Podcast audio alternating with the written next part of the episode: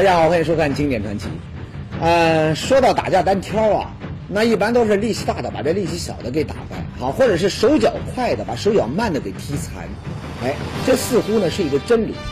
所以呢，不管什么功夫啊，在咱们一般人看来啊，比的呢就是速度跟力。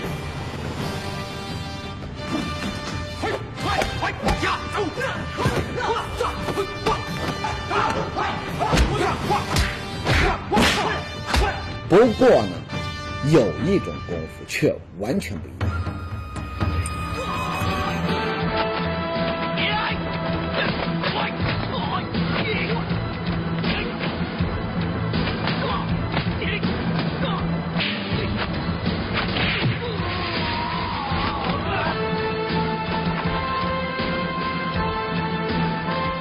哎，看上去慢慢悠悠。只有招架之功的这位呢，却把这又快又猛的打得满地找牙。我想，看到这儿，您肯定也猜出这是什么功夫。这是哪门子拳法？无根无极，万法自然。太极。没错，这就是咱们中华武术的一大瑰宝——太极拳。今天呢，咱们就来说说太极拳的那些事儿。嗯。先说说这太极拳它是怎么来的？太极拳的创始人，那名头那可是如雷贯耳。没错，一代宗师张三丰。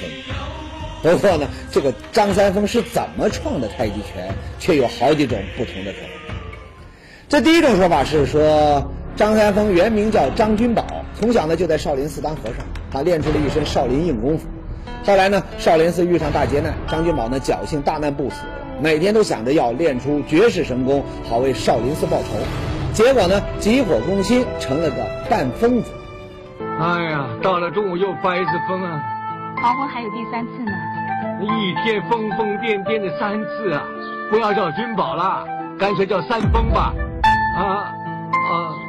哈哈，感情张三丰的名字是这么来的。不过呢，俗话说呀，不疯魔不成佛。好，就是这个每天疯三遍的张三丰，无意之中还真找到了练成神功的诀窍。中正安舒，气沉丹田，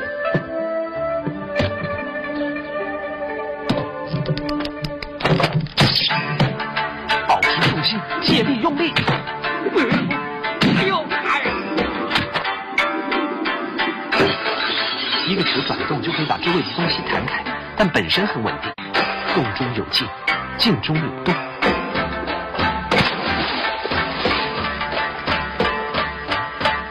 他好像想到什么了。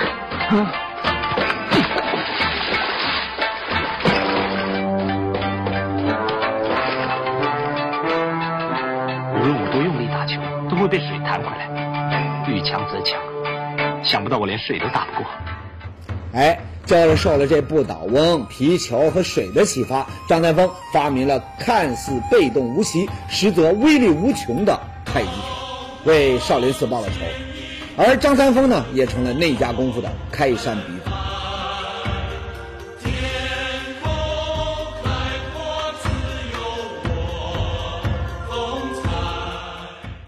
当然，还有一种说法，说这太极拳呢。是张三丰在看动物打架的时候受到了启发，创造出来。他这个创造的武当内家拳呢，一般的人认为他是观这个喜鹊和蛇在那里相斗，然后他来受到启发。那么就是这个启发的最重要一点就是以柔克刚。这个蛇有个特点，击手则则尾硬，击尾则手硬，击中间。肌腹就是则首尾皆硬，所以他这个一身呢，在这个柔软之中，它含着一种至刚的道理。哎，英国的牛顿看到苹果从树上掉下来，发现了万有引力。啊，咱们中国的张三丰看到蛇雀打架，开创了太极拳。哈哈，还真应了那句话：机会总是属于那些善于观察的人。不过呢，说是这个不倒翁也好看动物打架也罢，里头。都难免有一些细说的意味，而还有一种说法呢，给人感觉，哎，那就更靠谱。说这张三丰啊，是从道家经典里面吸收了先进的思想，创造了太极拳。这个呢，就比较合情理了。因为张三丰他原本就是个道士。反正不管怎么说吧，张三丰创了太极拳，颠覆了过去的主流拳法，那是没跑的。据说有人在看完了金庸先生所有的武侠小说之后，闲来没事儿，他搞过一个最高手的评比，什么中原的、蒙古的、明朝的、清朝的，还有男的女的，全部都拢一堆，比谁的武功最高。最后呢，哎，得出了一个结论，说这第一呀，那还是非张三丰莫属。什么东方不败呀、独孤求败这些个人，哎，全都比不过他。清朝呢，有人写了一本叫《太极拳论》的书，啊，里面呢就说了，只要把这太极拳练好了，耄耋老人也能御众。耄耋老人啊，那也就是八九十岁的老人。你说这个年纪的人，一般的那都走路，那都得让人给扶着。哦，你只要练好了太极拳，腰不酸了，腿不痛了，一口气上五楼不带喘气儿还不算。一把年纪了，还能跟这小年轻打架，哎呀，这广告做的也太离谱了，谁信呢？哎，信不信呢？咱们马上来个眼见为实。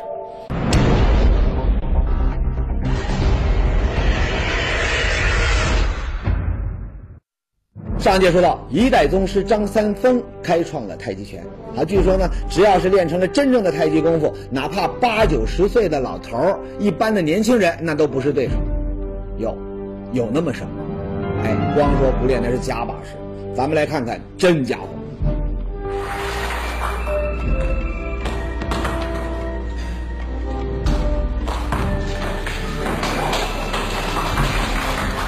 这段片子呢，那就是著名的太极拳师李金武老先生八十岁那年拍的一段推手录像。您瞧，老头一只手一下就能把这壮小伙子给挡开，还摔倒。够厉害吧？哎，这就是太极的神奇之处。李金武先生就说：“太极无招，浑身是招。就是我身上任何地方都可以抵御你的击打，我身上的很多地方都可以化解你的来历。当然，反过来，我也通过我的对你的这个粘住的功夫、粘接的功夫、打手的功夫，在粘连之中。”在接搭之中，就能够听出你的力点、你的力量，然后我直接控制你的力点，制约你。有人要说了，哎，这说了这么多，那可不是传说，那就是电影。你光靠一段录像，那也说明不了什么呀。说不定那小伙子是个托呢。哎，如今这个托啊，确实不少，有个全托那也说不定。不过呢，咱们节目的一贯宗旨，那就是要用科学。来破解各种谜团，今天呢也不例外。这位就是国家体育总局体育科学研究所副主任李祥臣教授，咱们就请他呀，用最先进的科学仪器来给咱们破解这太极拳的神奇之处。那谁会这真正的太极拳呢？哎，这位张志俊，陈氏太极拳第十一代嫡传弟子。我真的希望。用科学的仪器，能够把太极拳秘密揭出来。首先要破解的那是太极拳里的一个妙招，什么呢？先来看段片子。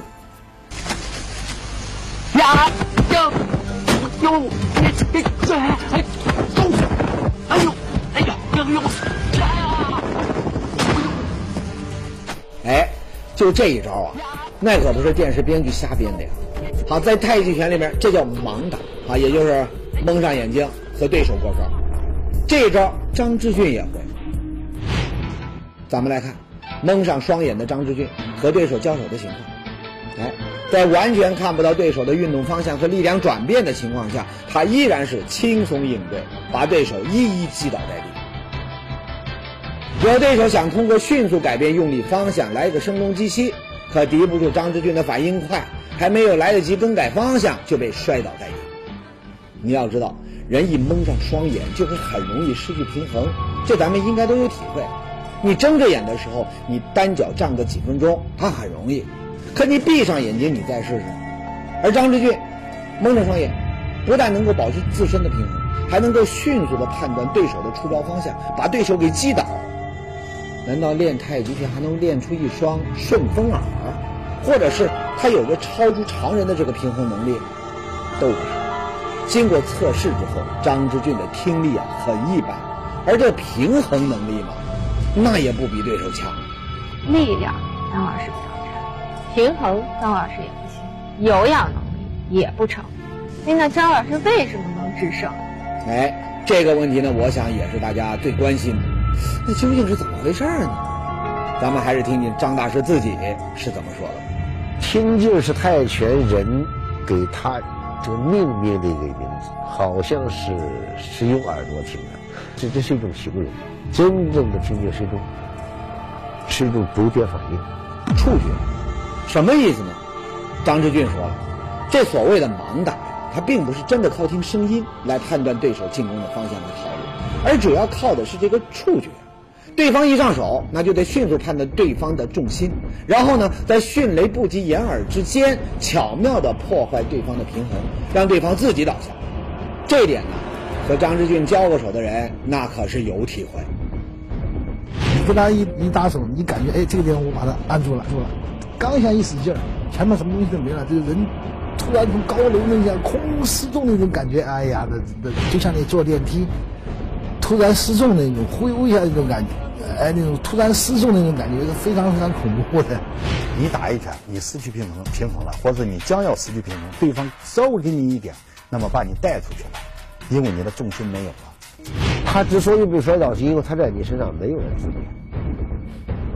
哎，一个人啊，我扶着一个东西，当一个人要摔倒了，扶着一个椅子，他稳定。他扶的时候，有一个人把椅子撤走了，怎么样？哎，这盲打的奥秘那算是揭开了。接下来呢，那就要说这太极拳的第二个神奇之处了，什么呢？太极拳之所以能够以柔克刚，以弱胜强，据说，那就是因为能够借力打力，起到四两拨千斤的功效。那这个借力打力又是怎么一回事呢？哎，张志军这次呢，在实验室里面演示了太极拳里面最能体现借力打力的一招——童子拜。童子拜佛，双手搭到肩上，这个动作是我们练基本技法的非常高难动作。果然，对手的这个手啊，刚一搭上张之俊，这力气呢，好像就一瞬间呢就轻松化解。那么用对手后来的话说呀，说感觉这全身的劲儿啊，那是打在了棉花上，他用不上。您要知道，经过李教授的测量。对手的这个力量，那要超过张之俊一倍，如此巨大的力量差距，到了张之俊的身上，怎么就化解了呢？难道是传说中的吸星大法？要弄清这里面的奥妙啊，那可得看仔细了。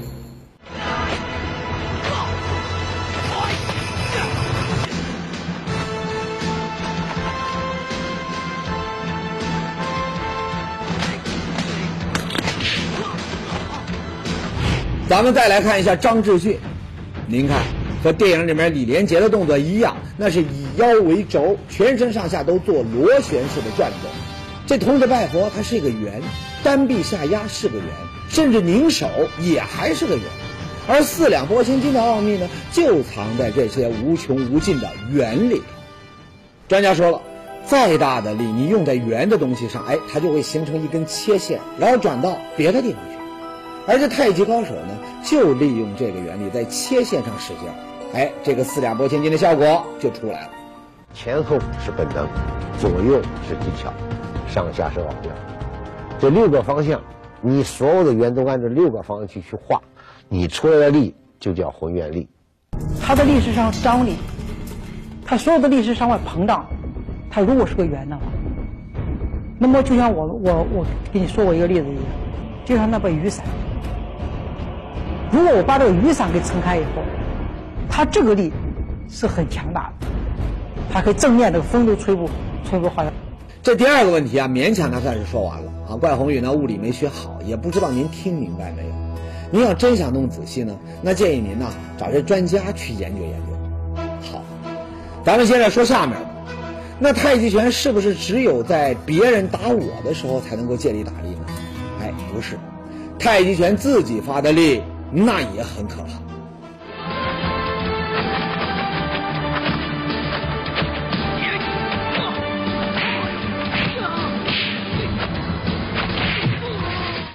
如果您觉得电影有夸张的话，那咱们再来听听张之俊的对手是怎么说的。这个走尖走尖儿正好在我的这个后颈窝这个地方，轻轻的点了一下，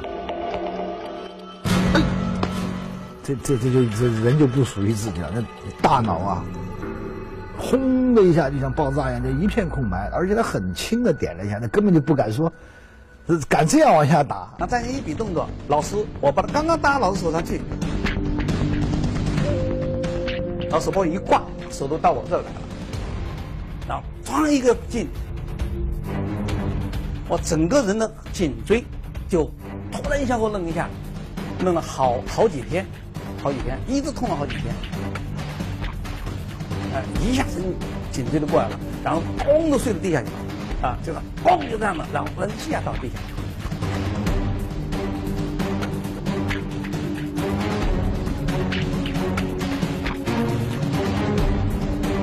磕地下之后，睁开两个眼睛，满眼满眼是金花，啊！我想大白天怎么有星星呢？当时那么想，懵了，整个都懵了。你要知道，这两个人呢都是在全国武术比赛上拿过奖的高手，身强体壮的他们，你说怎么也没有想到，张之俊随意的就试练的一个动作，就让他们全身感受到了从来没有过的痛苦，而就这样，张之俊还说自己没怎么发力呢。我感觉我是没用力，可能就比平时在训练的时候、平时在跟他玩的时候，这个有点大了。你想想看，能够让这些个武林高手一下子失去反抗能力的力，那究竟该有多大呀？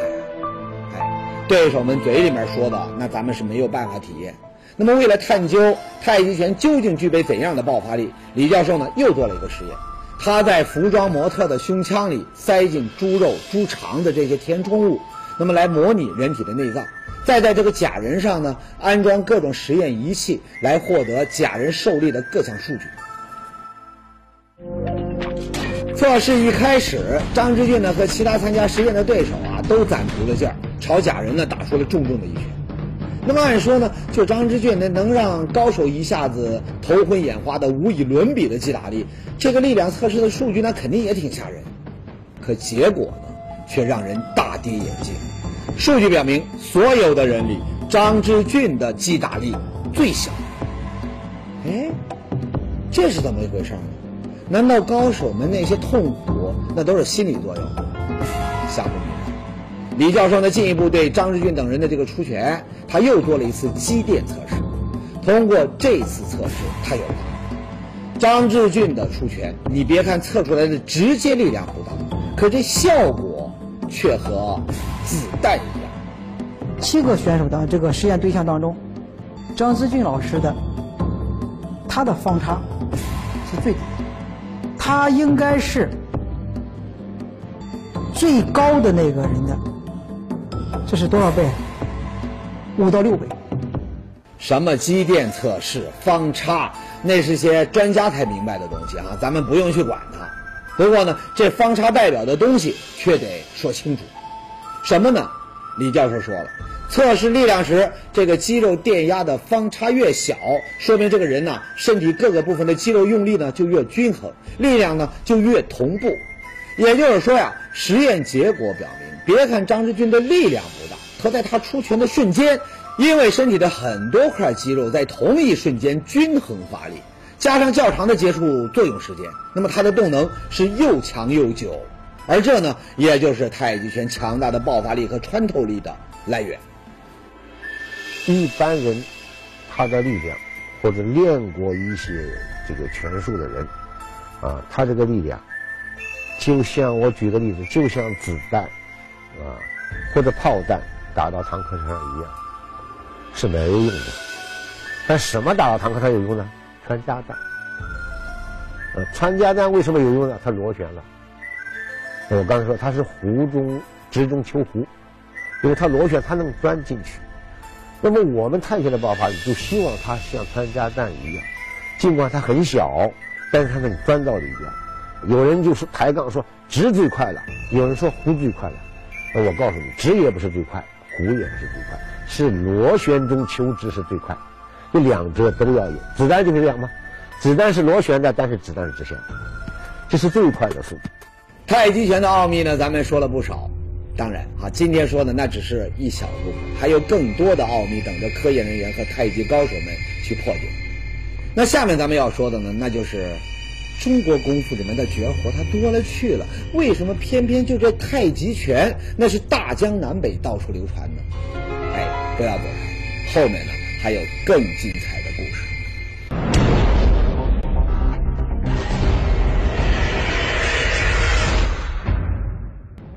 上节里呢，科技工作者和太极传人共同配合，给咱们解开了不少太极拳神奇威力的奥妙。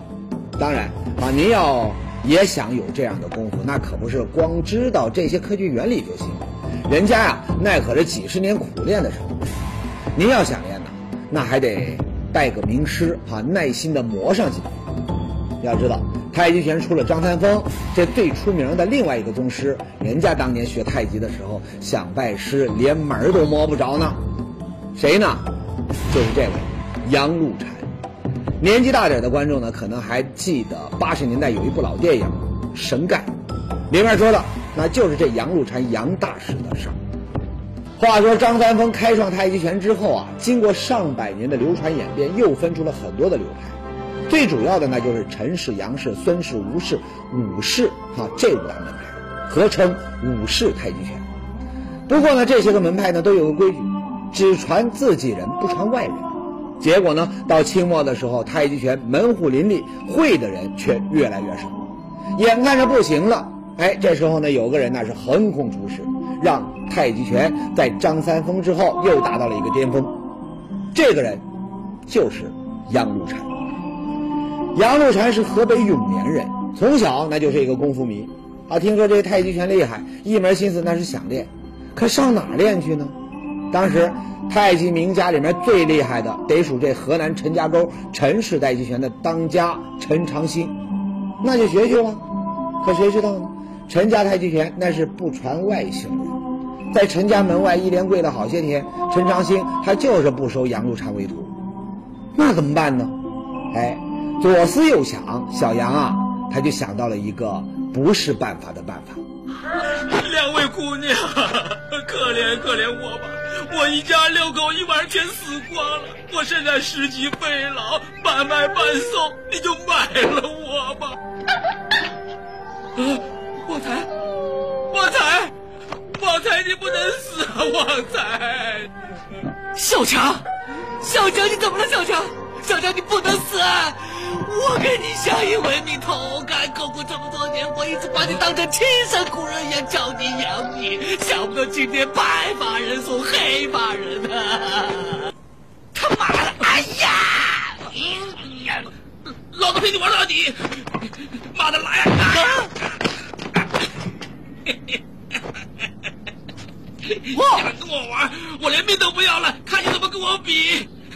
谁敢比我惨呐！啊！好小子，算你惨！我们后会有期了。啊！那个人死了，只有埋你了。哈哈，这是唐伯虎点秋香里面最经典的一段。唐伯虎装可怜，卖身进画府。哎，杨露禅想的办法就和这唐伯虎啊是一个路子。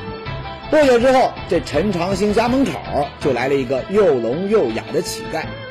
好心的陈家人看着乞丐没吃没喝，又不能说话，就快冻死在家门口了，实在是可怜，哎，就把他领进陈府当了下人。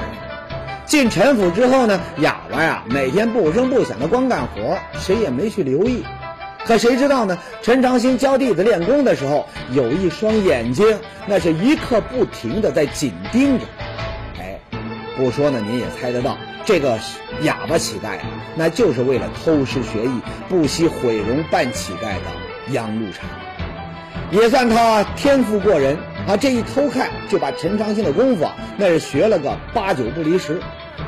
等陈长兴发现这个哑巴的真实身份时，杨露禅的这功夫已经把陈家所有的徒弟都比了下去。都说精诚所至，金石为开。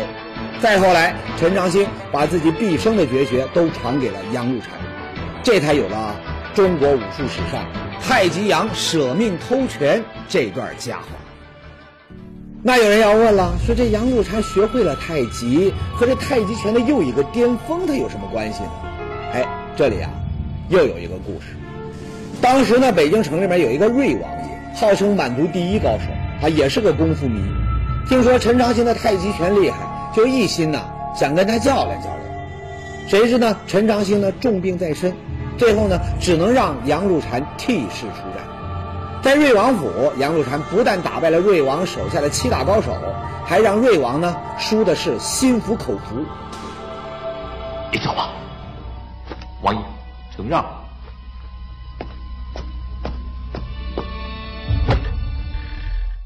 杨露禅一战成名，成为北京城里面家喻户晓的人物。更重要的是，和瑞王比武那天呢，在边上看的还有一个大人物，谁呢？光绪皇帝的老师翁同龢。光绪皇帝，你别看这身子骨不行，其实呢也是个功夫迷。翁老师呢，把比武的情况回去跟这光绪一说呀，哎，皇上那是大喜过望，马上请杨露禅呢当了神机营教，还把太极拳奉为国术。皇上亲自带的头，这一下子北京城里面那是掀起了一股太极热，上到王公贝勒，下到平民百姓，都以练太极拳为荣。而杨露禅也根据这达官贵人和平民百姓的情况，对太极拳呢进行了改造，除了实战，更强调这个姿态的好看和强身健体的功效。哎，这才有了太极拳的再次兴盛，也才有了在北京奥运会开幕式上咱们展现给全世界的中国太极。